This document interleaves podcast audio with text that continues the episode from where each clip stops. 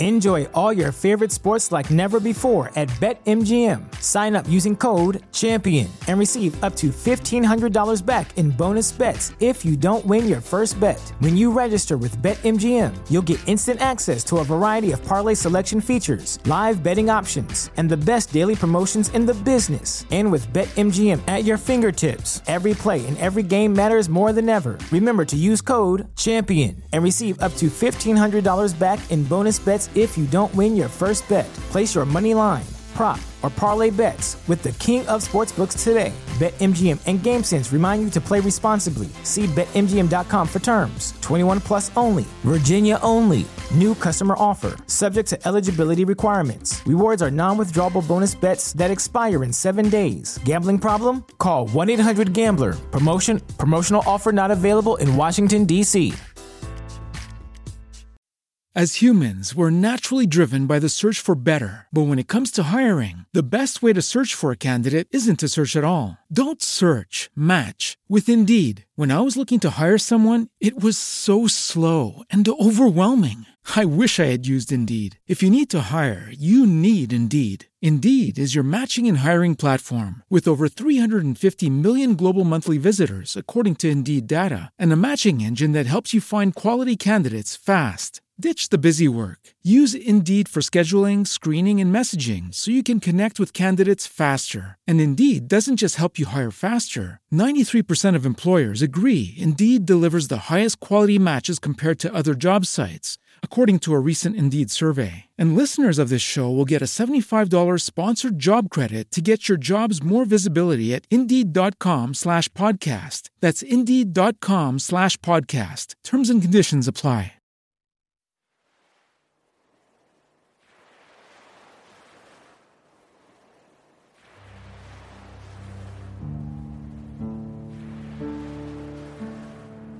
Tutto ho visto, tutto ho provato nella mia vita. Se guardo il cielo posso dire, ora i miei occhi vedono.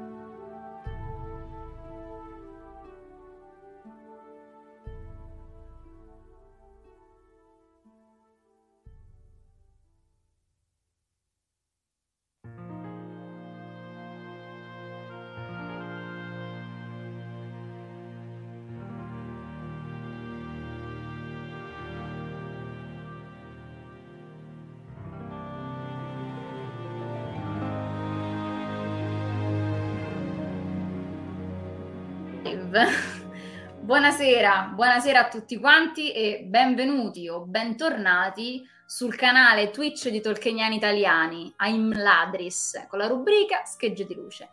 Io sono Serena, oggi trovate solo me che la mia collaboratrice Elena oggi purtroppo ha avuto un imprevisto e non ci può essere, ma sono in ottima compagnia con una new entry e due ritorni. Mentre aspettiamo che si connetta un po' di gente qui in chat, colgo l'occasione per salutare tutti quelli che ci guarderanno in differita su YouTube e che ci ascolteranno e basta su Fantascientificast. E devo dirlo che purtroppo stasera chi ci ascolterà e basta si perderà qualche cosettina perché ragazzi qua c'è uno sfondo discreto oggi eh?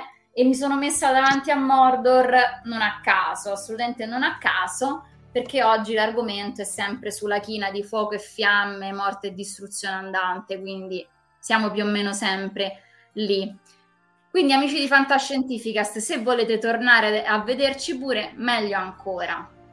Buonasera, buonasera, entrate in chat e commentate ah, su tutto quanto quello che diciamo.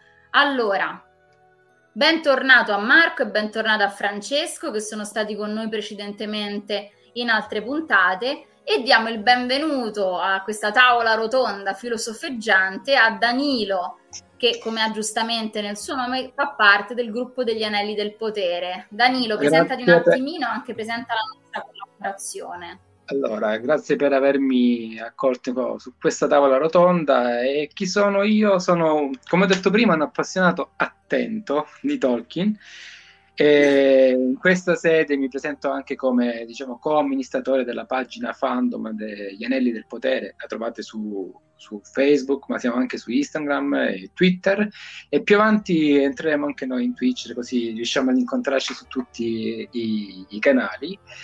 E vi ringrazio per avermi dato l'occasione di, essere, di presenziare qua perché per me è un'occasione anche di crescita personale ma eh, trovo proprio interessante poter eh, parlare, approfondire di temi che possono in qualche modo magari ritornare utili anche a chi per la prima volta si, a, si affaccia sul mondo di Tolkien e poter interpretare alcune tematiche che sono depositate all'interno delle opere del leggendarium e magari, visto che a breve inizierà anche la serie, potrà avere uno strumento in più per poterla apprezzare. Quindi grazie per avermi dato l'occasione di essere qua. Ma figurati Danilo, è un piacere anzi speriamo che poi in futuro queste tavole un po' filosofeggianti, magari ci sarà occasione anche di aprirle appunto proprio sulla serie, questo eh, figurati è solo che un piacere. Allora ragazzi, io invito tutti quanti a stappare qualcosa da bere perché stasera si vola altissimo. Bravissimo, Francesco Cincin. Salute a tutti ragazzi, salute. Salute a voi. Salute. Allora, di che stavamo parlando? Stavamo parlando di un argomento molto profondo, anche molto controverso. Stavamo parlando della nascita del male, fra virgolette, nel mondo di Arda, quindi stiamo parlando inevitabilmente del nostro Melkor. Attraverso la lettura dei passi del Silmarillion, stavamo un pochino facendo una disamina di quella che è l'essenza di questo male. Ovviamente è un argomento in sé per sé controverso e non pretendo né io né immagino nessuno di dire eh, cosa sia giusto o sbagliato al riguardo, sono tutte opinioni e letture diverse, quindi accogliamo ogni tipo di commento, ogni tipo di proposta o disamina diversa dalla nostra, figuratevi. Noi in specifico però ovviamente stavamo facendo una lettura prevalentemente in paragone con l'idea cristiano-cattolica, anche perché abbiamo visto insieme che di comunanze ce ne sono davvero tante, tante, tante.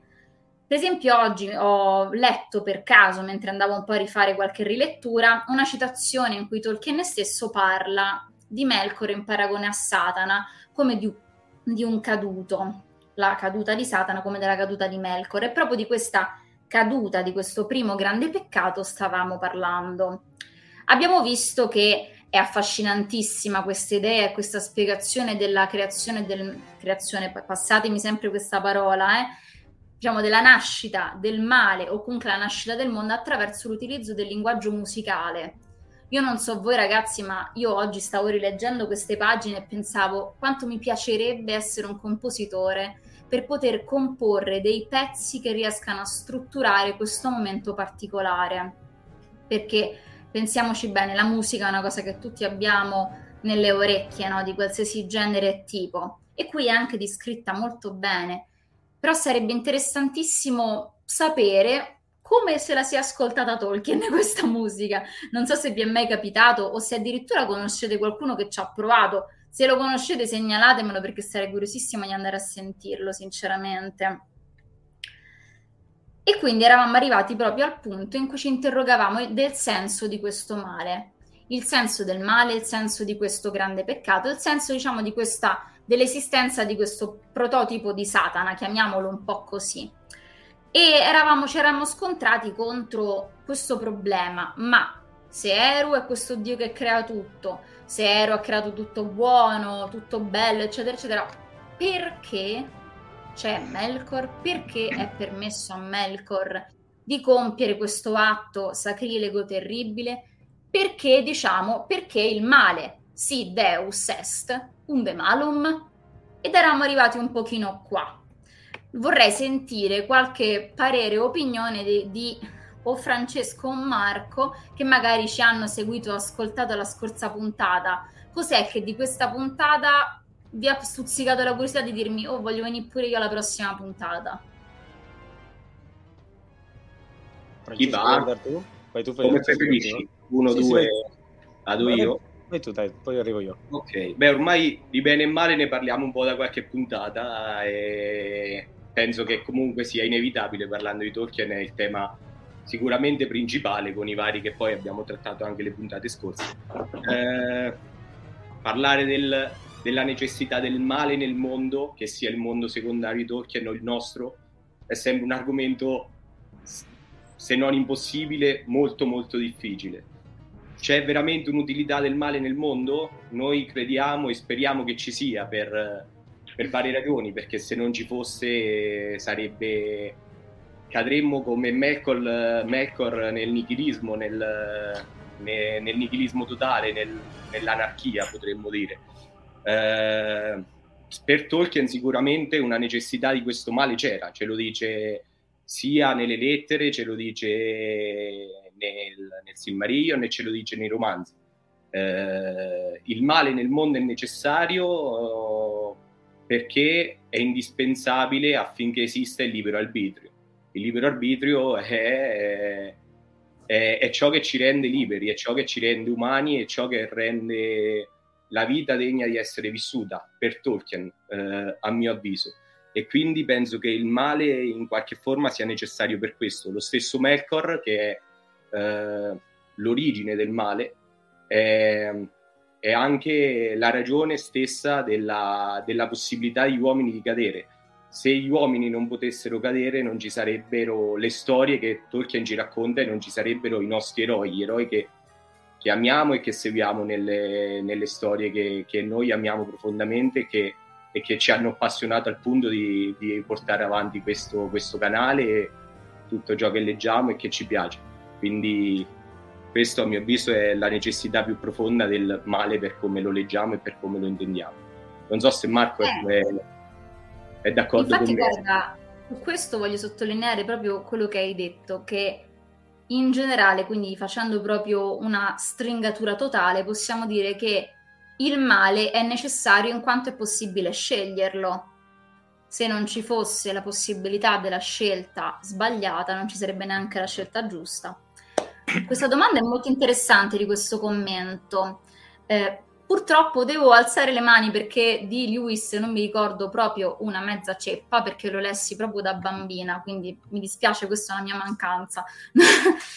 il canto di Aslan è effettivamente il personaggio di Aslan che mi ricordo ha delle leggere comunanze, ma perché appunto conoscendosi immagino che si siano un po' commissionati fra di loro Tolkien e Lewis. Di più sinceramente non saprei dire. Non so, c'è qualche fan di, to- di, posso, di Narnia? Posso approfittarne, posso approfittarne. Vai, vai, che sono curiosa, non sono esperta. Allora, eh, sono fra gli appassionati e Narnia ha un parallelismo con eh, la vita di Cristo perché l'autore disse se Cristo fosse stato, fosse stato un leone chissà come sarebbe stata la sua storia. E così ha creato il... Stata, davvero? Sì, sì, sì, infatti è veramente interessante questa cosa qui, è una forte, bella intuizione. E il fatto che Tolkien utilizzi un canto per poter creare il, il, mondo mi fa sempre pensare allo pneuma di Dio che infonde l'anima, la, l'alito vitale nelle, nelle creature, dando loro eh, vita e anche l'importanza vocale della voce, di poter attribuire i nomi alle cose, agli animali, eh, rappresenta quella, quella, quell'istanza di dominio che l'uomo, almeno nella Bibbia, avrebbe sulle altre creature e proprio perché l'uomo può dominare le altre creature tramite il nome, non può mai nominare il nome di Dio, infatti è l'innominabile perché Dio è al di sopra di tutte queste, delle, è al di sopra di qualunque essere, entità vivente, e allora l'importanza tra vocalità, canto, è, è presente nelle religioni e vediamo come Tolkien tinge proprio queste, a piene mani da queste tradizioni. Quindi il commento lo finisco così, notando come nel filo logico di chi è un cristiano, di chi è comunque attento alla religione, il canto sotto varie forme ritorni sempre per, come elemento costitutivo dell'universo. Tutto qui, questa è la mia disanima. Ritorno, ritorno. Bellissimo, guarda, Io ammetto Grazie. di non essere esperta, ma sarei molto interessata ad approfondire. Ma infatti poi su questo, la scorsa live, ci eravamo soffermati proprio sull'importanza dei nomi e delle parole in Tolkien. Non so se eh, Posso dirvi una cosa? Vai, vai, Marco. Hai tirato fuori proprio l'argomento. Ma di per sé, infatti mi veniva in mente da quello che diceva Francesco, anche quello che ha detto Danilo, che a miei ricordi almeno, Lewis, per voci dello stesso Aslan, comunica un'importanza intrinseca ed essenziale della parola. Cioè, e come diceva Danilo, l'uomo nell'Antico Testamento, comunque, religione, comunque nelle tre religioni abramitiche, è, ha una caratteristica fondamentale che è in grado di dare nome alle altre creature e, e diciamo, a tutta la materia che lo circonda nel mondo fisico e soprattutto dando il vero nome alle cose eh, riesce ad acquisire la dominanza su di esse. Se poi ritorniamo alla religione, per esempio, cristiano-cattolica, tutto diciamo questo piccolo excursus, la materia degli esorcismi è basata sullo scoprire il vero nome del demone, perché quando ne sai il vero nome lo puoi comandare e scacciare, per dire no. Ah, Altri, esatto. Altra cosa è molto interessante come la questione e l'importanza, proprio in Lewis diceva Aslan, cioè la magia è la capacità di trovare la vera parola e il vero nome di qualsiasi cosa perché con essa puoi compiere miracoli o comunque mh, prodigi, no. E questa è una particolarità che mi ha fatto sempre incuriosire in quanto è una caratteristica della narrazione occidentale barra nordafricana no, esatto, esatto. l'importanza della parola perché se invece vai nella, nel mondo dell'estremo oriente la parola invece è la cosa più illusoria che tu possa avere capisci? E infatti sì, si sì. parla sempre de, del cioè, cos'è l'Antico Testamento, è il tomo, fa, cioè il verbo fatto tomo, la parola fatta Bravo. libro. Quindi da lì l'importanza di riuscire a incidere nero su bianco o su pietra, appunto, l- il significato intrinseco e r- chiamiamolo reale de- di ciascuna cosa, no? Oh, ma infatti, come ci aiuta anche a dire questo Gino Pino, è vero, anche in Terry Brooks la parola è legata strettamente alla magia. Bellissimo, mi hai ricordato una cosa, Gino Pino, che mi ero completamente scordata. Io amai Terry Brooks quando lo lessi, cioè, non, le, non, lessi tutto perché immagino che per leggere tutta la saga di Terry Brooks ci vorrebbero quattro vite in più, però bellissimo anche quello, è vero. Ed è interessante Marco perché è proprio una caratteristica occidentale e oserei dire nella mia poi ignoranza, ma solo così intuizione, basata prevalentemente su una narrazione culturale fatta proprio dall'ebraismo e dal cristianesimo, perché alla fine l'ebraismo è interessantissimo vedere come nella sua estrema antichità abbia proprio dato origine nel suo leggendarium, diciamo, al mondo tramite la parola di Dio, appunto solo il verbo. Magari leggiamo in culture anche limitrofe agli ebrei di quell'epoca creazioni tramite elementi naturali oppure anche tramite atti di violenza. Invece qui si chiama ad essere tutto, l'essere è proprio chiamato ad essere tramite solo unicamente la parola, una cosa fichissima. Anche per questo io mi chiedo sempre quanto potrebbe essere affascinante, potente ed evocativo questo canto che chiama il tutto ad essere. E infatti proprio da questo canto vediamo che si scatena anche la negatività di Melkor, perché poi anche lui canta e anche lui dà un suo apporto a questo canto, intessendolo di elementi però nuovi. E tornando a quello della, che dicevamo della necessità del male, no? Che cosa succede quando Melkor inizia a mettere, diciamo, la propria parola nel canto? Che Eru non è che lo distrugge, gli manda un fulmine in testa, lo azzitta, dice basta, vai, continuo io, no, va avanti e unisce le due trame, dando le caratteristiche nuove al canto, prendendole dal canto di Melkor. Questa è una cosa molto molto figa e se mi permettete io vado con la lettura del brano. Vado? Sì, sì. Io vorrei aggiungere una cosa velocissima, se possibile, a quanto aveva detto Marco ha proprio una vai, freccia. Vai. Eh, se non sbaglio, e non credo di sbagliare perché l'hai detto poco fa, eh, hai detto che nella cultura orientale la parola, quindi il dare nomi alle cose, eh, è la cosa più illusoria che si possa fare per la conoscenza dell'essere, la conoscenza di ciò che percepiamo. E mm, in studi recenti che abbiamo fatto anche in università è venuto fuori proprio il paragone tra la cultura occidentale e la cultura orientale su invece un'altra eh, presenza o essenza, nel senso, mi spiego meglio, eh, proprio il concetto di vuoto, che è un altro tema fondamentale che abbiamo trattato anche in Tolkien, che potremmo definire eh, il regno per, in qualche maniera di, di Melkor, eh, di Morgoth, eh, e che quindi nella, nella, cultura occidentale è qualcosa che viene eh, che, che, ci ripugna, è qualcosa da fuggire, il vuoto è qualcosa che, che viene inteso come, come, appunto il nichilismo, il male, quel ciò da cui fuggire. Al contrario, nella cultura orientale, se non sbaglio, eh, e spero che mi potrei dare una conferma, è nece- è ciò che è necessario affinché invece l'essere prenda forma, eh, riprendendo ad esempio il principio di yin e yang, eh, il soffio vitale, tutti questi principi che anche nell'arte, soprattutto nell'arte orientale, che poi in fondo è quello che trattiamo noi, trattiamo di arte, di letteratura, eh, è ciò che dà origine all'essere e all'arte stessa. E quindi mi chiedevo se effettivamente eh, c'è una, eh, una, presenza, effettivamente un distaccamento così totale tra eh, la concezione orientale e quello che noi vediamo in Tolkien e quindi in generale nella cultura occidentale, o se ci può essere secondo te una, una connessione tra questa, tra questa visione del vuoto e della presenza in Tolkien e nelle culture che magari a te sono più, più familiari.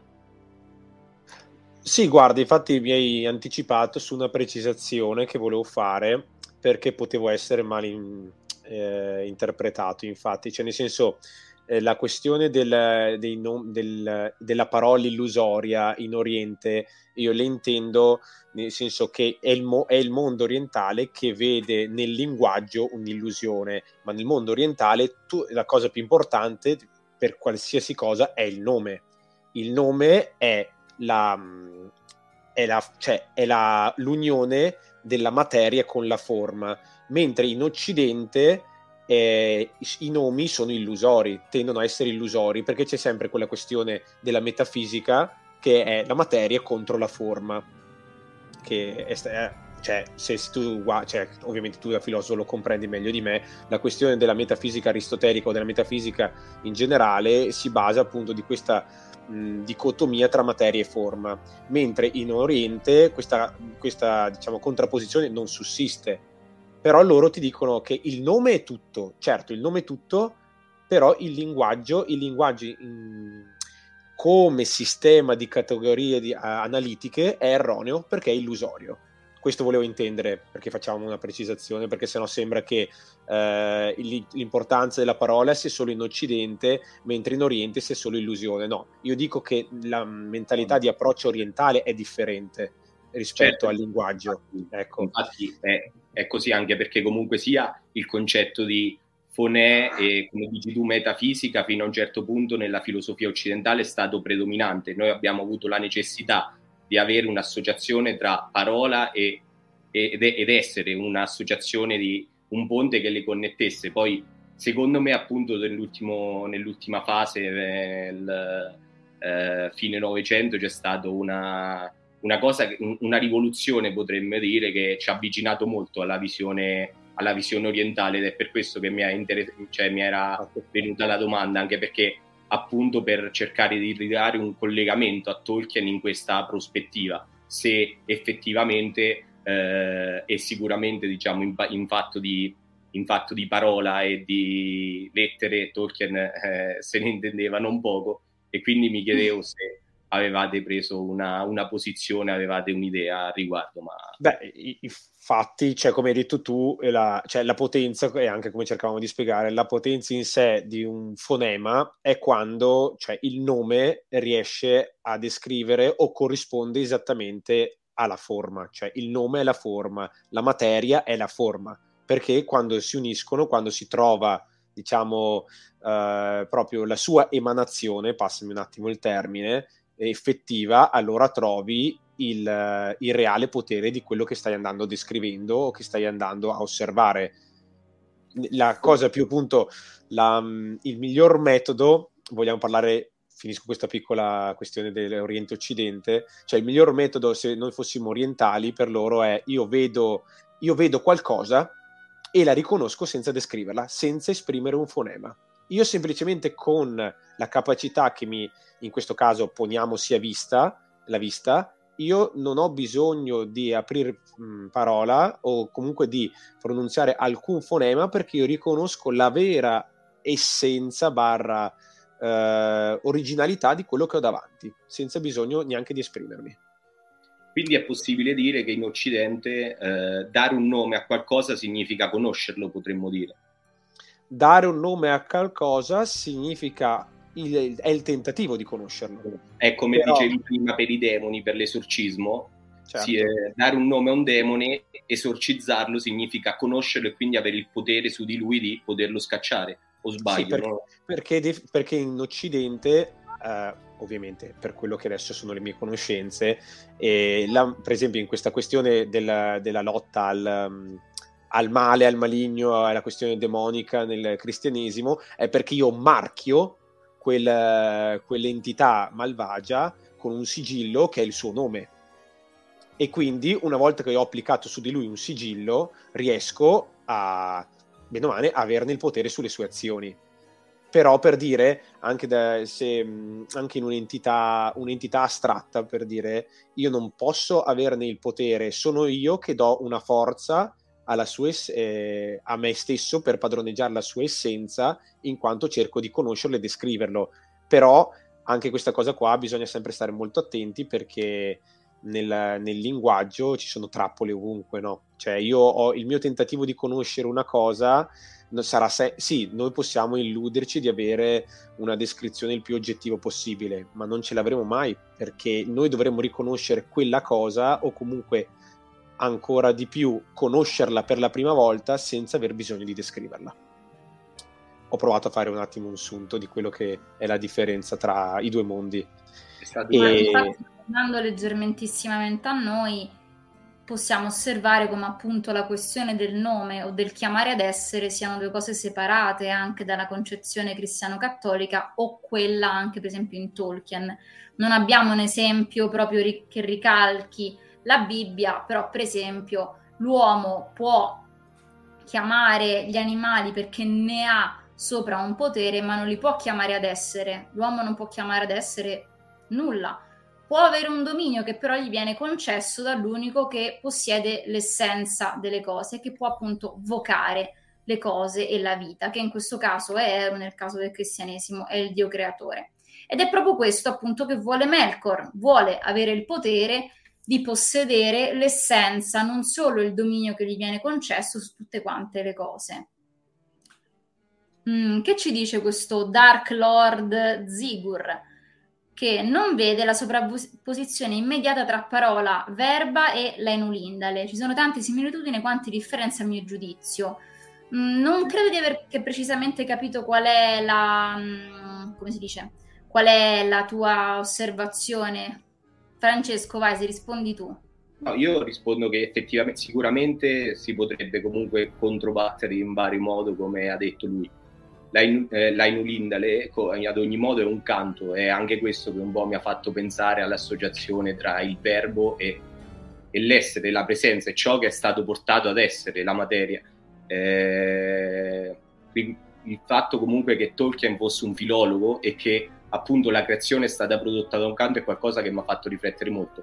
Dopo sicuramente se ne può discutere, anche qui non troveremo oggi una, una risposta, però era solo per dare una veloce risposta al commento. Ecco. Ma anche infatti aggiungo quello che hai appena detto tu Francesco, per dire anche arrivando prima al mondo cristiano, comunque al mondo ebraico, cioè anche tutti eh, diciamo i miti orfici, i culti erano prettamente verbali, orali, ma perché? Perché tutte queste trasposizioni di parole magiche erano cantate con una determinata metrica e se tu eri un membro effettivo di un culto eh, non venivano mai quasi abbiamo rarissime eccezioni e spesso non ci sono neanche pervenute, venivano mai trascritte. Era quando entravi a effettivamente far parte di un culto che praticava magia o determinati riti specifici, era tutta una questione di metrica e oralità. E quindi un canto o comunque una sonorità che fosse singola o di gruppo atta a ricreare e ricevere fosse stato dal dio creatore o dagli dei o dall'entità che si stava bene o male cercando di evocare e dalla quale si cercava di avere il patrocinio, però era sempre un canto orale la differenza, appunto, questa potrebbe essere una grande differenza tra eh, il mondo del, del libro e, le, e, la, e, l'oralità. Se mi è permessa una chiosa e poi magari lascio la parola a Serena così possiamo riprendere. Eh, non è un caso, infatti, che i cosiddetti misteri elusini, la parola mistero significa tenere sbarrata le labbra, perché non puoi andare a riferire ad altri, è altrimenti un mistero, quello che è, eh, quello che fa parte del tuo culto. Per poterne conoscere l'essenza devi poter entrare e non lo puoi riferire ad altri. Quindi sì, secondo me la presenza del verbo all'interno di Tolkien e del canto, della creazione, è un elemento importante che trova il suo addentellato in epoca risalente. Quindi lascio la parola a Serena perché forse non volevo rubarle No, no, no, figurati Danilo, eh, gli interventi sono sempre bene accetti e le aggiunte ancora di più. Quindi, dato che stiamo proprio parlando di questo canto e dell'utilizzo della parola, del verbo all'interno del canto, andiamo proprio a leggere qual è la descrizione di questo canto e di qual è la descrizione della contrapposizione, soprattutto tra i due canti che si vanno a creare. Allora, siamo precisamente alla seconda pagina del Silmarillion. Abbiamo fatto una cosa come tre puntate, però siamo ancora alla seconda pagina, quindi tenete duro. Allora, allora il Ilúvatar tornò a levarsi e gli Ainur avvidero che la sua espressione era severa e il Ilúvatar alzò la mano destra ed ecco, un nuovo tema si levò tra lo scompiglio ed era dissimile dagli altri poiché sembrò dapprima morbido e dolce, una semplice increspatura di suoni lievi in delicate melodie, ma era impossibile soverchiarlo e assunse potenza e profondità. E sembrò alla fine che vi fossero due musiche che procedevano contemporaneamente di fronte al seggio di Ilúvatar ed erano affatto diverse. L'una era profonda e ampia e bella, e però lenta e impregnata di un'incomprensibile tristezza, onde soprattutto ricavava bellezza. L'altra aveva ora acquisito una coerenza sua propria, ma era fragorosa e vana e ripetuta all'infinito, e aveva scarsa armonia, ma piuttosto un clamoroso unisono, come di molte trombe che emettessero poche note.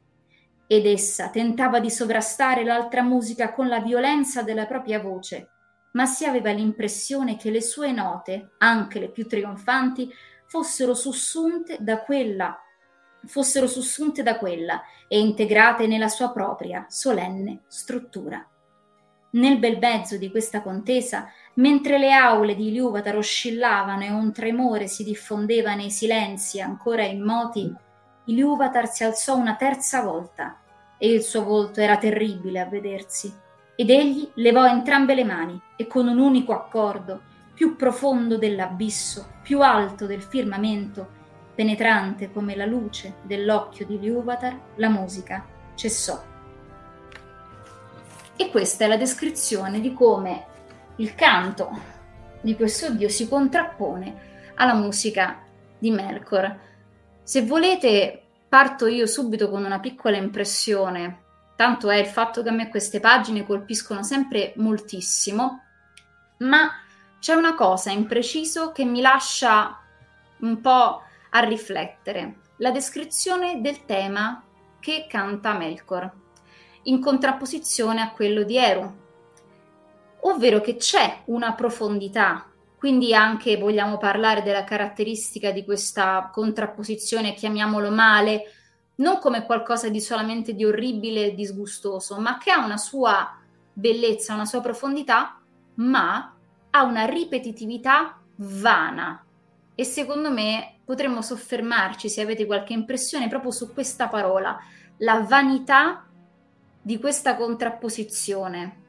L'essere vani, insomma, un po' inutile. Non so se vi è mai capitato di soffermarvici sopra. Uh, Pardon? Te... Eh, no, mi, ero, mi si era un attimo bloccato la, la, chat. Sì, qualche volta è capitato. No, dico, qualche volta mi è capitato di eh, insistere su questo concetto per vedere come questioni come il male più che altro sia completamente inutile perché fare del male a volte è semplicemente come un um, eh, compiere qualcosa che ti mette quasi più difficile che, che, ti fa tornare contro delle cose completamente dannose anche a te stesso che, e che non ha una capacità di creare nulla di benefico né per te o se lo fa lo fa soltanto in maniera eh, effimera, solo per un momento e né per gli altri. Quindi sì, eh, la vanità del male io la riscontro tantissimo, eh, cioè è, è, un binomio, vanità e male che io spesso ritrovo nella, nei miei pensieri quando indugio su queste considerazioni. eh, perché è interessante vedere come in poche battute ci sia una descrizione in realtà molto profonda, perché da prima si dice che il tema che poi eh, innalza Eru non è un tema che vuole solamente zittire, ma acquista anche le caratteristiche di profonda tristezza che provengono dal canto di questo Ainur ribelle, le acquista, le assorbe e le fa proprie, vengono appunto inserite. Vi ricordate, nella scorsa puntata abbiamo dibattuto molto su questo fatto se Eru avesse inserito o meno da prima oppure dopo all'interno del suo progetto la possibilità di questa ribellione, se l'avesse prevista, se fosse ipotizzata o non lo so, se c'era un multiverso in cui se l'era immaginata, qualcosa del genere. Mi inserisco al volo e secondo me l'Uvatar l'aveva prevista, l'aveva ipotizzata e ne era perfettamente consapevole. Eh, proprio per, i, per il tema aveva, di cui avevamo discusso prima, vale a dire il libero arbitrio. Eh, ritorniamo sempre lì, ma è, è una, è imprescindibile. Se parliamo di male, parliamo di libero arbitrio. Se non ci fosse il libero arbitrio, non ci sarebbe il male e viceversa. Eh, all'inizio avevi fatto una domanda proprio all'inizio della live chiedendo se appunto il male fosse una scelta. Eh, e io rispondo che secondo me il male è una scelta, ma è anche la scelta più facile. Eh, e riguardo la vanità, sempre ritornando invece a quello che, eh, che abbiamo detto adesso, eh, la vanità del, del, del, male è un qualcosa che rientra invece nella tematica del potere. Male e potere vanno a braccetto per tutte, oh, le, per tutte oh. le opere di Tolkien, per tutta, tutta la mitologia tolkieniana lo ritroveremo poi con i personaggi che non sono più diciamo quelli cosmogonici, quelli diciamo del, diciamo, delle colonne portanti del mondo di Arda, di, di Ea, dell'universo, insomma, ma eh, il concetto di potere e il male è qualcosa che va a braccetto in quanto lo stesso Melkor eh, compie il male, crea il male, potremmo dire in qualche forma, dopo qui sempre crea il mm-hmm. male, l'aveva già pensato Ilúvatar, diciamo che comunque sia da origine a questo male, mm-hmm. con l'intento di sovrastare il Luvatar, di arrivare al suo livello, se non addirittura oltrepassarlo. E, ehm, cosa che poi farebbe, rivedremo in tanti altri personaggi, in Thorin, in Saruman, eh, in Turin, vedremo più tardi con... Eh, indubbiamente, sì. sì. Eh, in quasi tutti i personaggi malvagi e non solo. I personaggi invece buoni e quelli che maggiormente riescono a contrastare il potere sono quelli che maggiormente sono distanti dal potere, vale a dire gli hobbit. Eh, e, e, quindi diciamo la vanità del male sta nella vanità del potere. Il potere è vano a se stesso perché appunto puoi essere il primo, ma, ma è fine a se stesso questa, questo primato. Ecco. Infatti, guarda il commento che ti hanno appena mandato in sovrimpressione. Giustamente ci chiedono: ma quindi è in grado di creare come dicevi anche tu, fra virgolette, questo male. Come dicevamo nella scorsa puntata, eh, Yadi Thunderhead, c'è una piccola distinzione fra proprio il creare. Io mi sono scusata fin dall'inizio, usavo, usavo questa parola, però è un po' difficile utilizzarne altre. Diciamo che Melkor non ha la capacità come quella di Eru di creare qualcosa, di chiamare all'essere qualcosa. Però, come diceva giustamente Francesco, il male è una scelta scelta, qui si tratta del libero arbitrio. Il male non è, o almeno in questo caso, non parliamo in assoluto, non è una cosa essente, cioè che possiede un suo essere proprio, ma è, fra virgolette, una privazione del bene, fatemi fare il San Tommaso di turno. Quindi ci sono due scelte, si può scegliere di seguire il progetto del bene e un progetto appunto vano, egoistico, come dicevamo prima, quindi non si tratta proprio di chiamare ad essere in sé per sé qualcosa. Dicevi Marco che ti ho interrotto. Eh, no, proprio su questa cosa qua. Mm, allora, mm, una cosa che mi è venuta in mente proprio quando hai usato il termine vanità, cioè, o comunque è una cosa vana, cioè a me è venuto in mente che comunque eh, questa parola può essere associata al fatto di essere inconsistente. Di solito oh, è essere l'inconsistenza, e, mm, tendenzialmente nella nostra lingua italiana la vanità è inconsistenza, nel senso priva di sostanza materiale. Io volevo leggerlo invece dal punto di vista traslato, cioè l'inconsistenza eh, metaforica, ossia Melkor non crea il male, anzi, se ma- a maggior ragione è il primo a esserne corrotto, nel senso che per dire se eh, Ero e Luater insieme agli altri Ainur cantano assieme per creare da quello che possiamo definire il vuoto totale cosmico, Melkor invece diventa il primo rappresentante di quel vuoto e quante volte anche nel Signore degli Anelli il male ti dice che è eh, l'essenza di vita il vuoto. Cioè, quindi ne, ne, ne, deriva, questa è la mia concretazione logica che cerco di fare, ne deriva che in realtà Melkor stesso è il primo a essere stato corrotto con l'idea probabilmente di fare qualcosa di diverso, ma diventa il primo rappresentante di questa vacuità, di questo nulla che ovviamente si staglia contro invece ciò che è creato e ciò che è diverso da lui. Ecco. Assolutamente. Piace... assolutamente.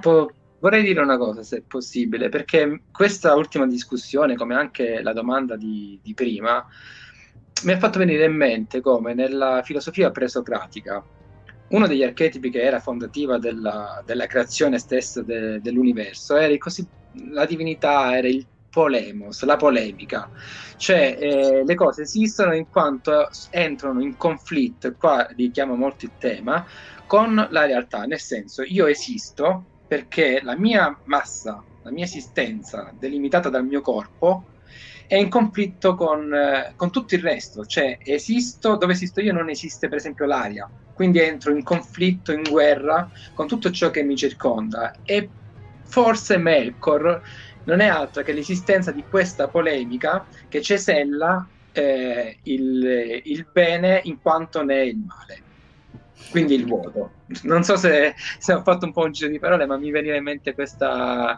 questa, questa rievocazione, questo ricordo e l'ho voluto pre- prestare. Quindi no, no, il male... Danilo bravissimo, mi ha fatto venire infatti una cosa che avevo totalmente dimenticato, ma che in realtà ci sta benissimo con questo concetto, anzi fa sorridere questa cosa della del dare vita a qualcosa tramite lo scontro, perché questo è proprio il caso, quindi anzi, grazie dell'intervento.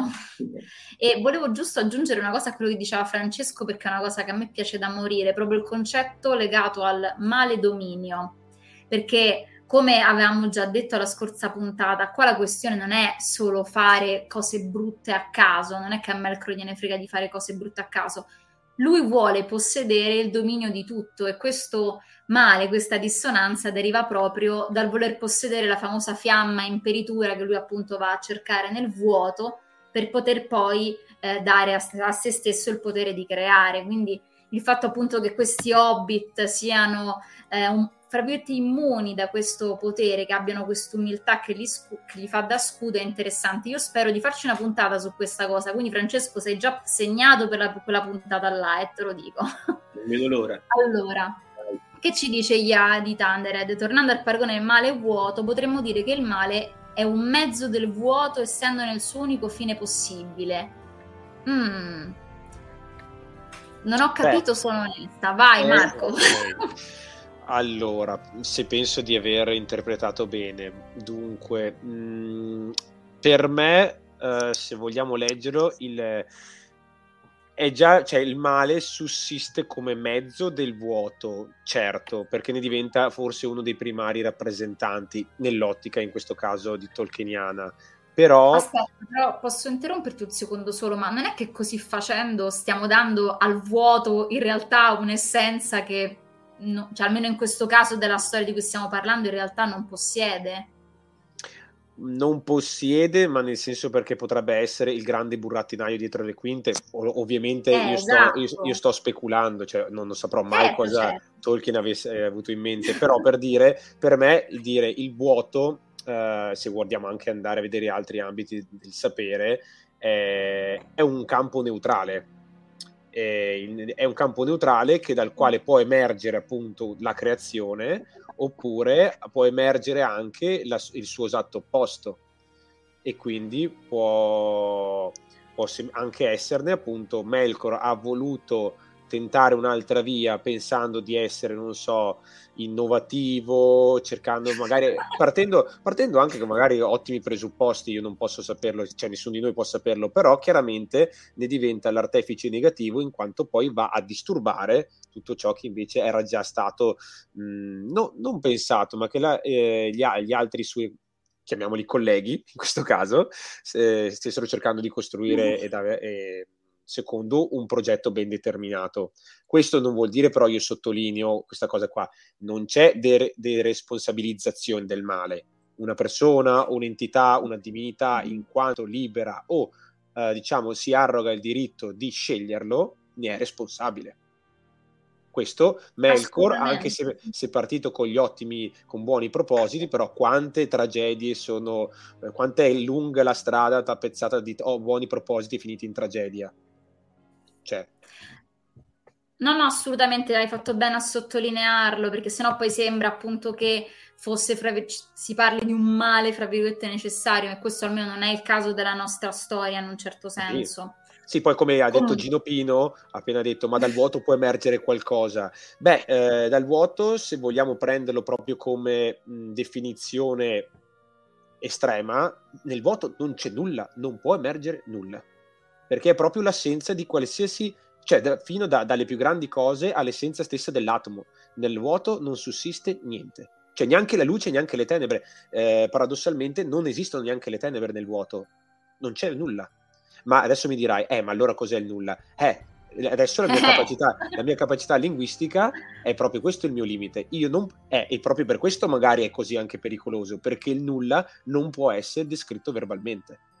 Io non posso descriverlo. Io posso immaginarmelo, ma non posso descriverlo. E quindi non avrò mai il potere sul nulla. E probabilmente invece lui avrà potere su tutto. E sta a me invece decidere lo seguo o non lo seguo. Melkor, in questo Esatto. caso, ha deciso di sì. E lì, è- ha, e lì ha avuto quel peccato originario, se vogliamo chiamarlo, no? Ma Francesco volevi aggiungere qualcosa, scusami. No, ma aggiungo una cosa velocissima, io sono, sono d'accordo con te dopo, come, come abbiamo visto, questo è un discorso che ta- raggiunge, diciamo, limiti talmente veramente difficili da trattare che dovremmo fare una live di 74 ore solamente per iniziare a immettere qualche argomento, ma quello che volevo era una risposta velocissima al tema di prima, dire che eh, il male è il mezzo del vuoto per raggiungere il suo unico fine, secondo me non ha troppo senso perché se il male o è il mezzo o è il fine. Eh, non possiamo dire che è il, fin- è il- è il mezzo e il fine contemporaneamente. Eh, a mio avviso, nel caso di Morgoth, eh, potremmo dire che è il fine, eh, che corrisponde con il vuoto, in quanto il nichilismo è proprio questo. Il nichilismo è il raggiungimento del vuoto, dell'annullamento di tutto. Tutto eh, è privo di senso, tutto è, è appunto è fine a se stesso, potremmo dire, e quindi eh, noi lo percepiamo come male perché, eh, perché non, ha, non ha un senso. Eh, al contrario, nei personaggi successivi questo nichilismo viene a cadere e prende più, più che altro appunto il posto del potere. Sauron non è un nichilista, Sauron è un, eh, un dittatore, potremmo chiamarlo, è colui che vuole il potere, ma non vuole distruggere la destra di mezzo, ne vuole prendere il potere, il dominio. Eh, e quindi diciamo il male eh, que- nel primo caso è il fine, nel secondo è il mezzo. Secondo me, ovviamente, come tutto quello che, che si può aggiungere. Sì, sì, certo, le nostre sono tutte iperopinioni, ma proprio per legarci a questo discorso del fine o del mezzo, io per esempio ti dirò, io su questo non sono molto d'accordo, perché come cioè, commentava Dark Lord citando proprio un pezzo del Silmarillion, quello che poi volevo andare a leggere adesso, quindi ci hai anticipato Dark Lord, Qui in questo caso neanche per Melkor, secondo me almeno, si trattava proprio del fine, perché per quanto riguarda un progetto creativo dato e concluso, come sembra essere in questo caso, il fine di tutto quanto è comunque il ritorno al progetto della comunione dell'armonia del canto di Iluvatar che comunque si sta realizzando. E ti dico si sta realizzando perché? Perché lo dice lo stesso Iluvatar tipo tre frasi dopo lo volevo leggere proprio adesso. Infatti per continuare questo discorso vi leggo questo paragrafetto perché secondo me appunto ci dà una bella come si dice una bella risposta precisa. Eh c'è ragione Dark Lord perdonami ti chiamerò Riccardo se faccio prima. Allora vi leggo proprio che cosa Tolkien fa dire a Eru riguardo questo, questo argomento del fine di questo progetto. Allora, poi Liuvatar parlò e disse: Potenti sono gli Ainur e potentissimo tra loro è Melkor. Ma questo egli deve sapere, e con lui tutti gli Ainur, che io sono Iluvatar e le cose che avete cantato io le esibirò, sicché voi vediate ciò che avete fatto e tu, Melkor, t'avvederai che nessun tema può essere eseguito che non abbia la sua più remota fonte in me e che nessuno può alterare la musica a mio dispetto, poiché colui che si provi non farà che comprovare di essere mio strumento nell'immaginare cose più meravigliose di quanto egli abbia potuto immaginare. Sbracati tutti quanti praticamente. Posso lasciare una metafora, se possibile, magari per, per provare a intendere questa, questa cosa. Secondo, io la vedo in questi termini qua. Secondo me, eh, immaginiamo che il bene sia l'acqua, mm. bere l'acqua, no? E il bicchiere sarebbe il vuoto, il male che serve a poter bere l'acqua, nel senso che l'atto volitivo di bere l'acqua è nella disposizione di chi vuole berla, è esatto, come sta facendo Serena. per renderla più pratica, se è birra va bene lo stesso. Va bene lo stesso, anche più, più briosa, e quindi eh, l'atto volitivo di bere l'acqua sta in Luvatar, che utilizza anche il bicchiere per poter bere ma il bicchiere in realtà è soltanto uno strumento che serve e che è previsto uh, dall'utilizzatore per poter fare anche il bene. Io più o meno per, cioè, per, poter semplificare concetti che qua sono stati molto complessi, molto articolati, eh. mi sono aiutato con questa metafora e quindi secondo me questo potrebbe essere forse dei, una metafora che aiuta a capire il rapporto che esiste tra bene e male, Melkor eh, e il resto della schiera benefica. Mm-hmm. No, no, interessante, interessante. Secondo me ci sta in un certo senso. Eh, ovviamente questi sono concetti, ragazzi, allucinanti su cui noi speculiamo e basta. Però rimanendo proprio schiacciati su questo mondo secondario di cui ci parla Tolkien, adesso se no finiamo domani. Qui ci viene data la risposta in un certo senso, che è da una parte misteriosa, da una parte ti fa rimanere tipo così, cioè Eru dice qualsiasi cosa tu ti sei immaginato di fare, alla fine la sua origine l'avrai in me, cioè io il mio progetto lo porterò comunque a conclusione, non importa quello che tu farai, che è molto cristiana cattolica questa cosa per chi ha qualche infarinatura di teologia, però è interessantissima. E secondo me questo ci va a dire molto anche su tutta la concezione dei personaggi negativi o se vogliamo un po' più grigi di tutto quanto il mondo di Tolkien alla fine, no? che poi scelgono il, il, male nei loro casi o si comportano in maniera negativa, secondo me. E direi che da qui facciamo un po' una scivolata verso il mondo umano, passando dalle azioni del grande capostipite delle scelte negative eh, ovvero Melkor, piombiamo come lui, manco fossimo Satana, sulla terra e vediamo un po' qualche personaggio delle storie proprio del Silmarillion e poi anche successivamente del Signore di Anelli o dell'Hobbit che fanno queste scelte che magari possiamo cadere un pochettino più sul pratico e io so che Danilo ha un personaggio da presentarci che è molto molto interessante, anche molto controverso se vogliamo. Danilo, parlaci un po' di Turin. Allora, di, di Turin. Turin. Allora, Turin.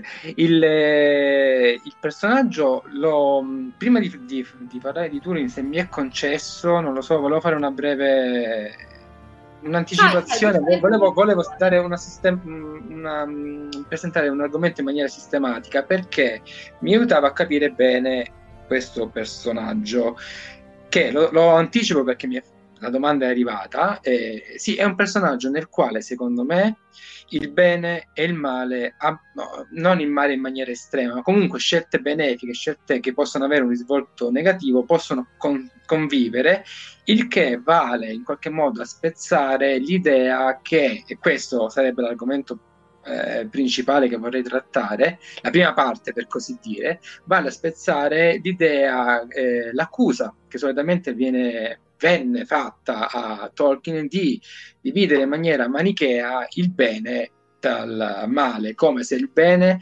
fosse tutto compresso in una parte della terra di, eh, di, di Arda e il male tutto schiacciato eh, dall'altra parte. Ora, eh, questa, questa uh, per, per me è qualcosa di più, come dire, più modulato. E per poterne parlare io avevo in mente di riportare un, un emerito teologo cattolico che era Agostino, Sant'Agostino, il quale disse, e vediamo se poi magari ce lo troviamo durante tutta quanta la disanima, che il, la potenza di Dio non sta tanto nell'impedire il male, ma nel trarre, dal trarre dal male il bene. Oh, che dire che, che qua ci una... sta benissimo eh, ci sta, eh, sì, penso, penso, che questo qui sia il tema, eh, proverò a vedere se questo tema poi ci accompagnerà durante, mi accompagnerà durante la, la disanima. Allora, l'accusa è Tolkien in qualche modo divide in maniera manichea, cioè nel, in modo netto, come se fosse uno schema rigido, bene e male. Di questa eh, idea, eh, alcuni pensatori eh, che hanno, hanno, studiato Tolkien, John Magon è uno di questi qua, aveva trovato anche un rispecchiamento nella cosiddetta geografia morale di, della Terra di Mezzo. Cioè la Terra di Mezzo sarebbe in qualche modo eh, moralmente orientata in base a come eh, si espande nei suoi punti cardinali, nord, sud, eh, ovest ed est, sicché nel braccio nord-occidentale, secondo questo autore e anche altri, sarebbe compresso tutto il bene. Mentre ad est avremo una presenza della malignità e la vediamo eh, per esempio in Mordor, mentre a sud c'è come una forma di cascame sociale, o per dire con le parole dello stesso autore, una sofisticatezza, una decadenza dell'imperialismo che si condensa nel, nell'Arad. Così che, secondo anche altri pensatori, esiste una sorta di, mm, eh, di linea obliqua per cui nel, nel, nord, nel nord-ovest ci sono posti completamente positivi come la contea mm-hmm. e i ponti grigi, e i porti grigi, mentre nel sud-est è tutto quanto male. Bene, questa sarebbe secondo loro la cosiddetta ripartizione manichea di, di Tolkien può essere indicativa, se, sì, ma eh, in realtà eh, non la ritengo io personalmente conclusiva. Cioè, credo che siano molto più complesse le cose in Tolkien, nel senso che, mm-hmm. sempre volendo prendere coordinate geografiche, quando per esempio siamo nel Silmarillion e dopo eh, il, mm, il giuramento di Feanor, c'è l'attraversamento dell'Elcaras. L'attraversamento dell'Elcaras avviene in quella specie di ponte di ghiaccio che unisce Aman con la Terra di Mezzo. Perché esiste? Esiste perché ep- precedentemente Melkor, quando vennero posti le due lampade sulle torri che aveva egli stesso creato, che erano torri di ghiaccio e che eh, i Valar non conoscevano come materiale, ma ritenevano fosse una lega resistente, ma Melkor stava imbrogliando, ci fu l'all- l'allagamento no, de- de- del globo del, de- di Arda e ai confini, al nord e sud, ai confini nel nord e nel sud ci fu eh, il congelamento delle, delle calotte. Ecco che quindi il ghiaccio della, nell'attraversamento non è altro che lo strascico del male di Melkor, dove si trova appunto questo ghiaccio, questa presenza male- malefica nel nord.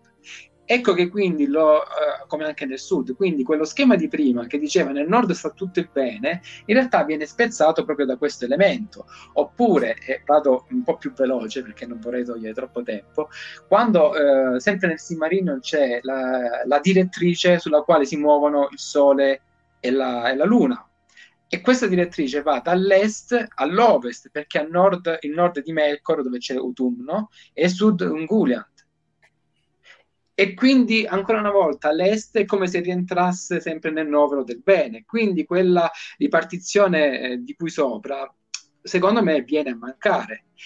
E questa, questa, quella ripartizione così manichea non la troviamo neanche nei grandi popoli, sto arrivando piano piano al concreto, mm-hmm. perché pure Feanor, quando fece il eh, giuramento, poi poco più avanti andò a dare adito al cosiddetto fratigidio di Acqualonde, che è il primo genocidio di un elfo, e questo è stato compiuto da chi?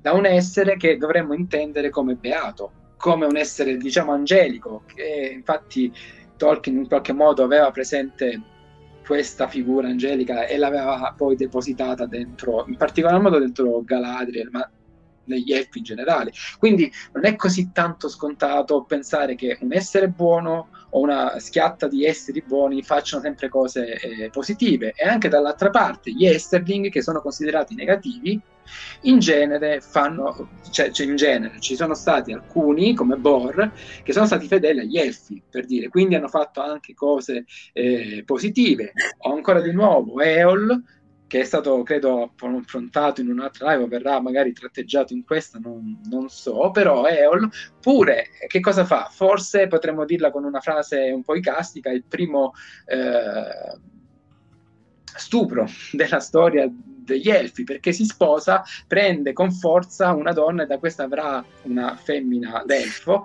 e vabbè, e avrà, l'ho, l'ho, voluto esagerare, però da questa comunque andrà in deroga ad una delle regole più importanti degli elfi, che è quello del libero matrimonio, e avrà dei figli da questa eh, elfa. Bene, io ho fatto un po' un'infarinatura generale, ma eh, che mi ero un po'... Eh, preso in considerazione per, per, per, presentare bene l'argomento, ma il bene e il male sono secondo me presenti in eh, ugual misura anche nel personaggio di cui stiamo trattando, Turin. Ora, chi è Turin? Per chi magari non lo sapesse, una breve indicazione. Turin sarebbe forse uno dei personaggi più importanti del leggendario, nel senso che è presente nel Silmarillion, nei racconti perduti, nei racconti incompiuti e via enumerando. Cioè è un personaggio a cui Tolkien ha dato molta eh, attenzione. E, è un personaggio che lotta con... Eh, ok, infatti c'è la domanda. Turin è praticamente un uomo, figlio di Urin, ma anche... È sempre molto divertente questa assonanza nei nomi. Turin, figlio di Urin. Perché è sempre, diciamo, la vicinanza culturale a quel, anche alle parole ritornano in base alla cultura, esatto, eh, esatto. sempre quella assonanza lì. E, Turin in qualità di, di uomo, fin dalla prima, dalla tenera età, avrà un conflitto non tanto con il male, quanto con il destino. E la madre cercherà di tenerlo a riparo mandandolo per esempio nel Doriath, eh, dove conoscerà Re Tingol, e, e fino a un certo punto sarà a riparo, però poi alla fine, pungolato sempre dal destino, eh, Turin eh, andrà, eh, farà una vita errabonda, anche molto precaria, eh, cercando sempre di riscattare se stesso, di salvare la madre. gli andrà molto difficile questa, questa cosa. E ad un certo punto sì, avrà un confronto col male Glaurung, il drago, ma nonostante tutto, quando poi sembra aver vinto il male, ecco che quel, in quel momento scopre una verità. Una verità che lo porta al suicidio, ovvero che la ragazza che qualche tempo prima aveva incontrato nel bosco, smemorata, eh, che non aveva memoria di se stessa, in realtà era la sua seconda sorella. E quindi c'è il tema dell'incesto.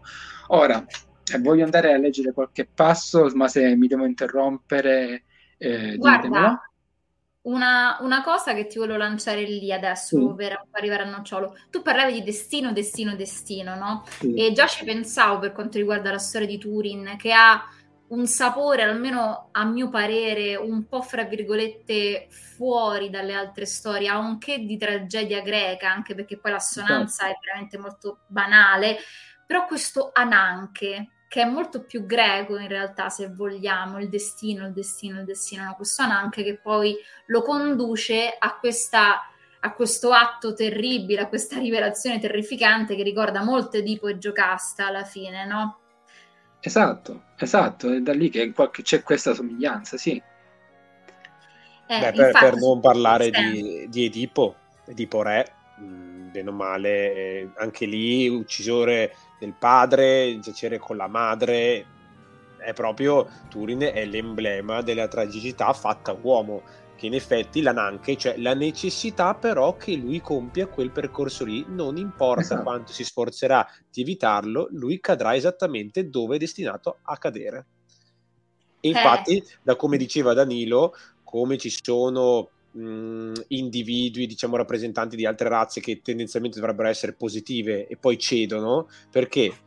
Perché all'interno del mondo di Tolkien, giustamente Tolkien immetteva sempre questa forza che può essere la Nanche, può essere il destino, o comunque una legge che indipendentemente da chi tu sia e da dove provenga, se tu vieni sottoposto ai giusti stimoli e alle giuste pressioni, puoi, div- puoi essere trasportato nel tuo esatto opposto. Cioè da, da beato a diventare corrotto, da, da, tendenzialmente considerato corrotto invece a diventare beato. Certo. Che, e questo lì eh, sarebbe carino poi capire quanto può intervenire l'uomo, relativamente poco alla fine se vogliamo vederla questa necessità, però eh, c'è anche da dire che magari l'inizio e la fine dell'esistenza di un essere vivente, eh, questa trama qua, possono essere decise, però il libero arbitrio mh, può sfociare esattamente come decidi tu il viaggio, che è quello che ti ci ripete Gandalf, sottolineando esatto. quanto sia importante utilizzare il tempo che ci viene concesso. Poi che tu finisca buono, schiacciato, cattivo, cosa, ma nel mezzo decidi tu. Certo. Esattamente, anche perché poi qua ricordiamoci sempre che il libero arbitrio o la scelta a cui viene posto il personaggio non è che poi lo marchia inevitabilmente, perennemente, diventa eh, Batman cattivo. Anzi, vediamo addirittura che un personaggio come Sauron o come Melkor più di una volta gli viene detto oh, ma non è che vuoi cambiare idea e comunque la sua scelta rimane sempre sul negativo. Quindi la scelta è sempre importante sul percorso e non c'è per diciamo, una buona parte dei personaggi una scelta totalmente definitiva, dipende poi dalla gravità di questa scelta. Io sinceramente Danilo sono proprio curiosa di sapere, perché sono sincera, a me gli uomini nel mondo di Tolkien mm, me ne frega un po' di meno perché gli uomini esistono già, quindi mi importa più degli elfi, degli hobbit e compagnia bella. Quindi non mi sono mai soffermata troppo sulle loro storie. Sono curiosa di sapere da te questa vita, insomma, drammatica di questo personaggio molto a tragedia greca, su queste scelte che compie, come le inquadrate tu in questo discorso che stiamo facendo noi? Perché sono appunto schiacciate da questo destino, appunto, che va un po' a contrastare quella che è la scelta o il libero arbitrio, no? Almeno ad occhio mio, non so. Beh, eh, io l'ho, l'ho intesa in questi, in questi termini. Sì, il destino insiste su e contro Turin. Però Turin ha nella sua indole la capacità di potervisi in qualche modo opporre. Il fatto poi che magari non ci riesca o che il, eh, il destino eh, lo vinca è dovuto soltanto al, a, a scelte che comunque ricadono su se stesso, cioè lui ha voluto prendere quelle scelte alla fine. E sembra che in qualche modo il destino si sia compiuto, ma si è compiuto secondo me perché lui ha preso quelle determinate scelte, quindi a secondo di come lui si atteggia nel suo percorso, a volte fa delle cose eroiche, positive, altre volte fa delle cose negative. Infatti, volevo leggere giusto un brevissimo pezzo che descrive il suo carattere e altri due che eh, vediamo come questo carattere poi si eh, specifica all'interno della, della, storia e si dice di Turin essere, le, era lento a dimenticare ingiustizie o beffe, ed egli poteva mostrarsi impetuoso e feroce. Sottolineo questa parola perché poi magari dopo può tornare. Mm. Questa parte qui io la prenderei non come l'aspetto negativo, ma quella in cui possono albergare tutte le scelte negative che lui dopo potrebbe compiere nel suo percorso, mentre era anche pronto alla pietà i dolori e la malinconia eh, di creature viventi bastavano a muoverlo in lacrime. Ecco che qui invece c'è tutto quell'altro aspetto che riguarda la, suo, la sua bontà. E leggo due, due piccoli appunti. Uno è quando eh, lui incontra Mim, il nano. Il nano eh, si trovava in una compagnia, i suoi, eh, lui faceva parte dei fuorilegge per dire, quindi da che era nato come un, era un uomo di alto lignaggio che si è trovato con Evil, che l'aveva adottato come suo di, come facente parte della sua famiglia reale, alla fine decide di fare la vita eh, pericolosa e di darsi alla macchia e nella macchia incontra i fuorilegge e fa da fuorilegge, mm-hmm. generalmente contro gli orchi, talvolta capita anche contro le persone umane, ma quando si accorge di aver fatto del male a degli innocenti si redime. Questo è uno dei casi. Qui eh, di, il figlio di Mim viene colpito dalla freccia dei suoi compari e quindi acc- accade che che Turin eh, chiede eh, se può fare qualcosa per salvare il figlio di Mim. Conosco l'arte medica, posso esserti d'aiuto? E Mim volse il capo, nei suoi occhi era un rosso bagliore. No, se non puoi fare tornare indietro il tempo e poi tagliare le mani crudeli dei tuoi uomini, perché il figlio in sostanza gli era, mo- gli era morto.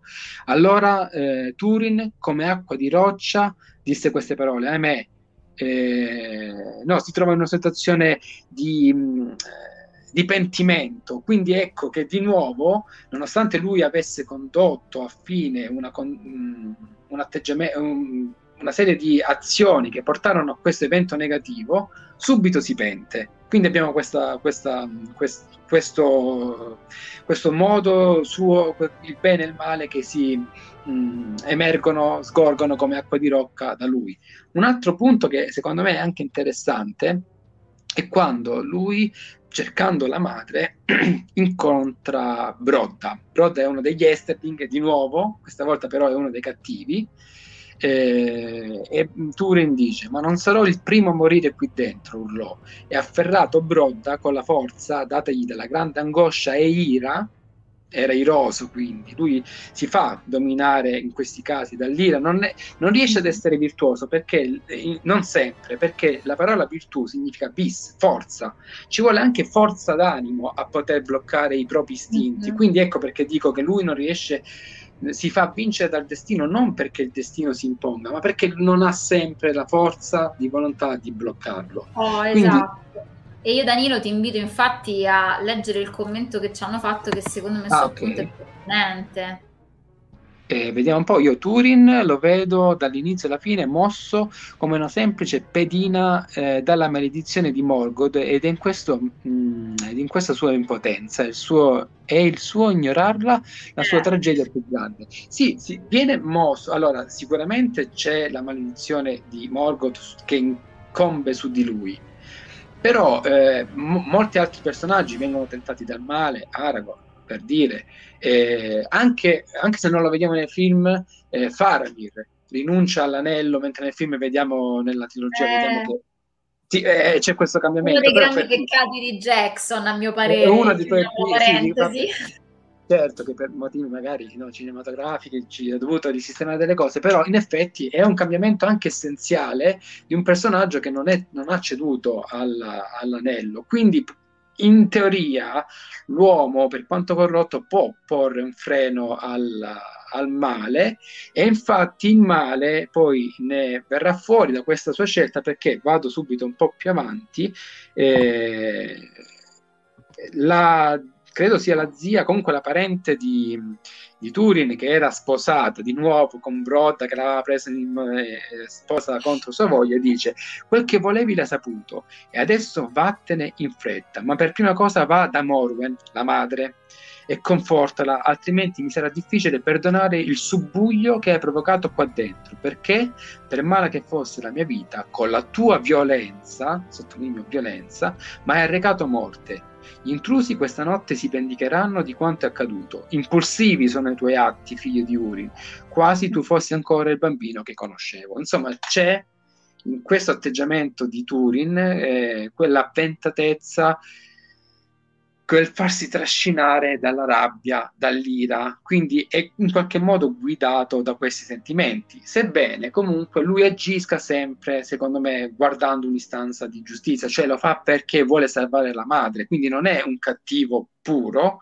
ma a volte eh, compie delle azioni malevole proprio per questo eh, motivo. E alla fine, e qui lascio un interro- chiudo e lascio magari un interrogativo, lui si troverà sì a ripristinare la pace fra gli uomini, però andrà incontro al suicidio. Mm. Che, che, azione è questa? È un'azione positiva o negativa come è nella morale cattolica o è un'azione positiva come potrebbe essere in Schopenhauer o Seneca? Ora, io non voglio dare nessuna risposta perché eh, credo sia più importante porre degli interrogativi che non dare risposte. E io qua termino il mio discorso. E con questa e... boom proprio. Boom, lascio, lascio la parola agli altri. Vai Francesco, questa è materia tua. Vado io, vado io. No, vabbè, materia mia è un po' eccessivo, ma comunque ci proviamo. Eh, no, io volevo far solo notare come quanto ha detto Danilo ha risposto indirettamente alla domanda che avevamo posto prima, vale a dire il male è una scelta?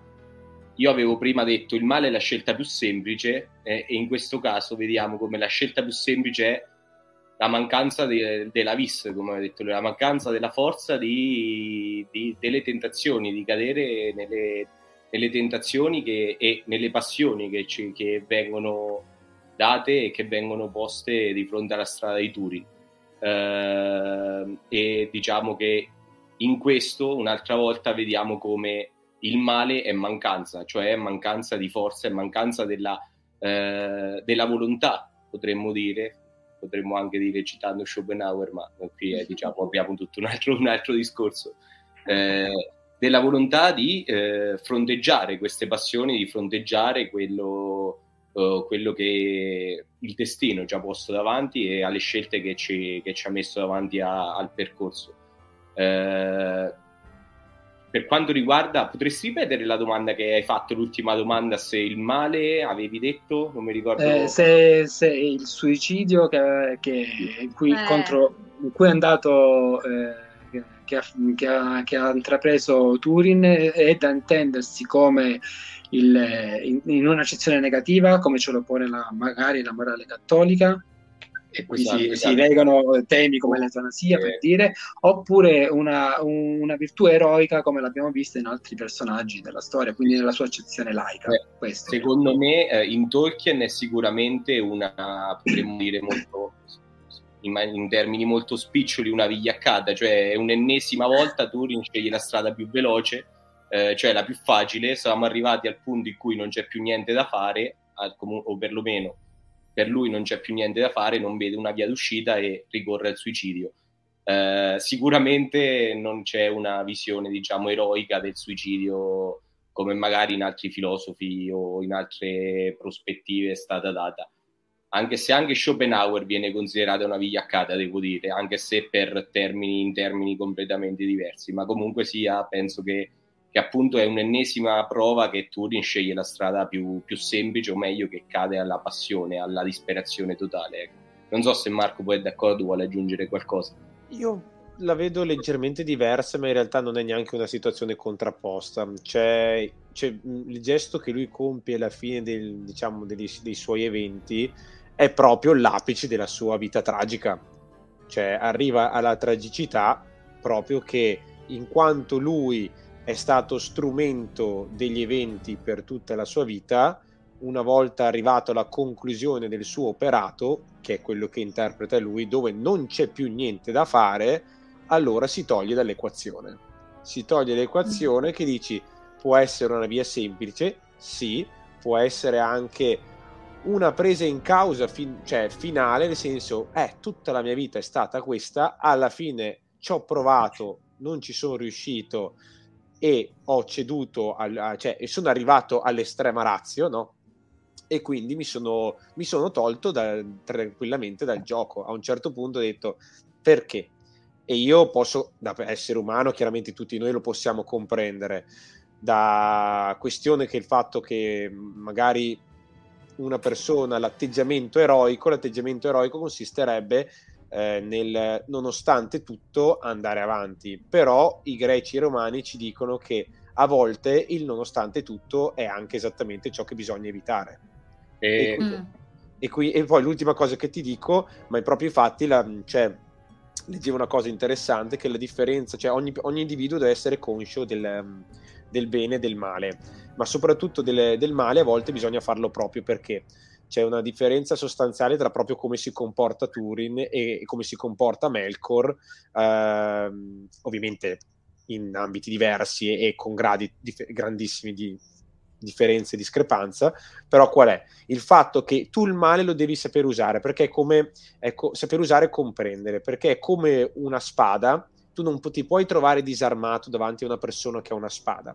Tu devi avere la spada, ma con l'intento di riconoscerla, io so che sto usando quella spada e il mio intento però è quello di fare del bene, nell'esempio di base, preservare me stesso. Invece la questione che ti pone poi in difetto è che tu cedi all'istintualità e, a, e all'emotività dell'evento. Non poni, cioè tu usi la spada per infilzare la prima persona che hai davanti, non più conscio che hai una spada in mano. Invece tu dovresti avere la spada per difendere te e la tua causa o, te, o i tuoi cari, eccetera. È questo che la spada in sé è anche, è anche una esposizione del male, però è un male necessario che mi serve per difendermi da chi invece cede adesso in, eh, senza, eh, con, con, repulsione, no? cede proprio a, a tutto come un, un fiume in piena.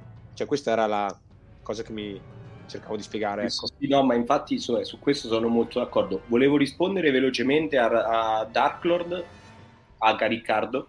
Eh, scu- pensavo sinceramente di aver risposto, magari no, non avendo citato, ma pensavo di aver risposto, chiedo scusa se non ho, se non ho detto prima. Eh, sono d'accordo con te, eh, il, il, punto è che comunque sia ci sono mh, molti casi in cui eh, nei racconti di Tolkien abbiamo i protagonisti che si trovano davanti a situazioni completamente disperate e che nonostante tutto eh, e, e, che da, di fronte a queste situazioni disperate un, ad un fine che sembra ormai imminente e, e, e distruttivo comunque alcuni, non tutti, eh, prendono la decisione di andare avanti per la propria strada tutti ci ricordiamo la frase di, di Imri nel film eh, scarse possibilità di successo certezza di morte che cosa sta eh, eh, andare davanti ai cancelli neri eh, di fronte alla morte nonostante tutto è eh, la, il bene supremo secondo me. Il bene supremo forse non un po' esagerato ovviamente prendete le parole con le pizze ma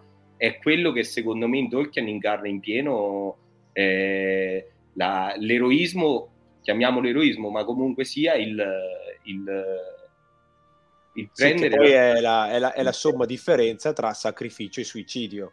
Cioè, esatto, esattamente. La grande, la grande esatto, differenza. No? Esatto. Bravo, bravissimo, hai detto proprio ciò che Beh, avrei voluto dire. Infatti, sotto questo punto di vista, Infatti, sotto questo punto di vista, penso che io vorrei tanto portare prossimamente proprio il discorso della eucatastrofe, che si lega benissimamente al concetto di sacrificio barra suicidio. E direi che qua possiamo andare un pochino a chiudere Qual è appunto la differenza tra queste due cose? Secondo me lo vedremo insieme nella prossima puntata a settembre. Io vi ringrazio tantissimo ragazzi, è stata una live super super calda. Dimmi. Rispondiamo a Dark Lord un'ultima volta che ha fatto un'ultima domanda che è anche molto interessante secondo me. Voi pensate... Eh...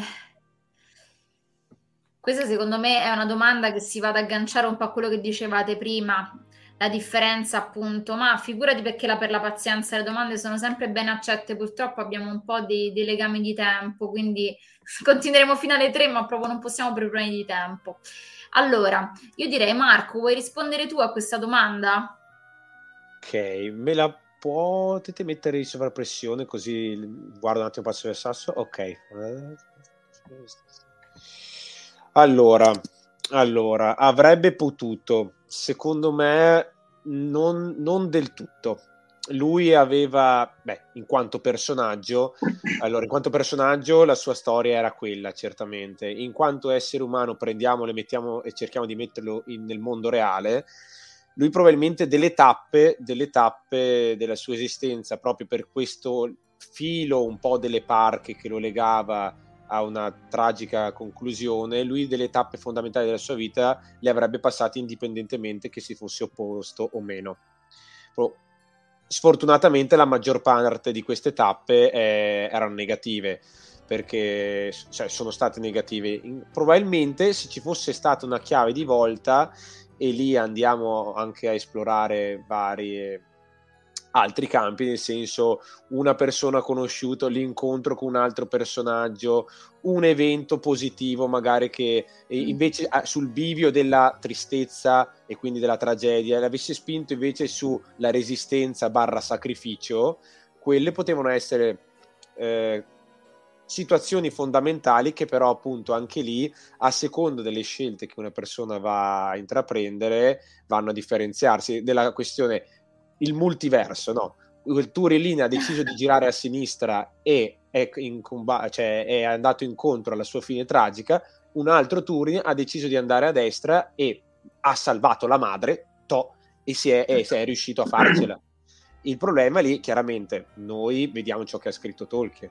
Eh, avrebbe potuto salvarsi dato quello che ci ha dato Tolkien e dato come ce l'ha descritto, quello che gli è capitato in tutto il corso della sua vita? Secondo me no Probabilmente la cosa che forse gli sarebbe potuta capitare nel, come finale migliore è morire in battaglia, non uccidendosi, ma mm. morire portando a terra, per dire morire eh, scontro mortale con Glaurum, uccidersi a vicenda. Quello è il finale migliore cui, al quale potrebbe essere andato incontro. Secondo me. Sì, sì, ma infatti qua siamo in un ambito speculativo bellissimo. Certo è che appunto torniamo sempre al concetto principale, ovvero quello della scelta. È ovvio, sì, se uno si può immaginare tutti i what if possibili in tutte le storie, sì, tutte le cose sarebbero potute essere diverse, però da come ci sono raccontate, evidentemente no, appunto, interessante questa cosa dei multiversi, esistono le fanfiction apposta, non so se voi da piccoli eravate appassionati, però esistono apposta. Comunque, allora, sempre su, appunto su questa cosa dei personaggi, siamo planati da Melkor agli Ainur verso un po' più il basso, il mondo, e i personaggi che si muovono, uomini, umani, elfi, hobbit. Io spero vivamente che alla prossima puntata potremo riprendere questo discorso e magari prendere d'esempio altri estremi ancora più bassi in tutti i sensi da Nani ad Hobbit. Magari ci rivedremo con Marco, Francesco e Danilo e spero che ci rivedremo con tutti voi in chat. Siamo stati felicissimi delle domande e della partecipazione. Non vi scusate perché è la cosa più figa del mondo che voi partecipiate con noi a questo fantastico discorso.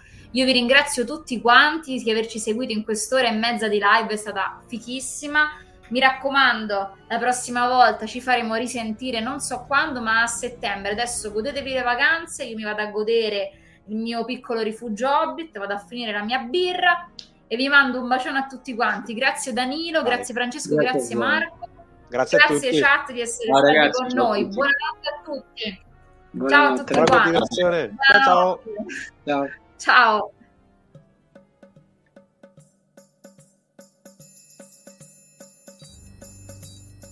Avete ascoltato Imladris, il podcast dei tolkieniani italiani, realizzato con il patrocinio di Fantascientificast, podcast di fantascienza e cronache dalla galassia. Tutte le puntate sono disponibili sul sito ufficiale di Fantascientificast e sui principali servizi di streaming on demand. Il podcast ha carattere esclusivamente ricreativo e divulgativo, non ha alcun scopo di lucro e viene diffuso gratuitamente. Imladris è una produzione amatoriale, non si intende infrangere alcun copyright, i cui diritti appartengono ai rispettivi detentori. Autorizzazione SIAE 56125359. Nessun byte e nessun elfo sono stati maltrattati durante la produzione di questo podcast.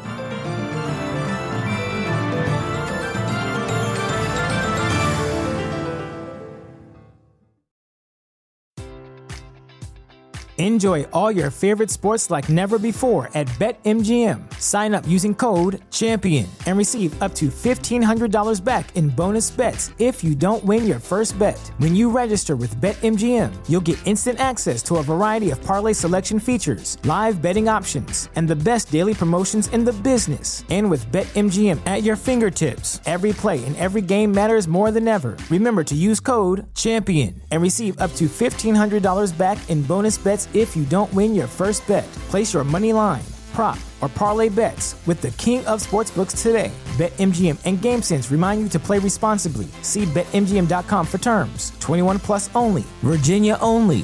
New customer offer. Subject to eligibility requirements. Rewards are non withdrawable bonus bets that expire in seven days. Gambling problem? Call 1 800 Gambler. Promotion. Promotional offer not available in Washington, D.C. As humans, we're naturally driven by the search for better. But when it comes to hiring, the best way to search for a candidate isn't to search at all. Don't search, match with Indeed. When I was looking to hire someone, it was so slow and overwhelming. I wish I had used Indeed. If you need to hire, you need Indeed. Indeed is your matching and hiring platform with over 350 million global monthly visitors, according to Indeed data, and a matching engine that helps you find quality candidates fast. Ditch the busy work. Use Indeed for scheduling, screening, and messaging so you can connect with candidates faster. And Indeed doesn't just help you hire faster. 93% of employers agree Indeed delivers the highest quality matches compared to other job sites, according to a recent Indeed survey. And listeners of this show will get a $75 sponsored job credit to get your jobs more visibility at Indeed.com slash podcast. That's Indeed.com slash podcast. Terms and conditions apply.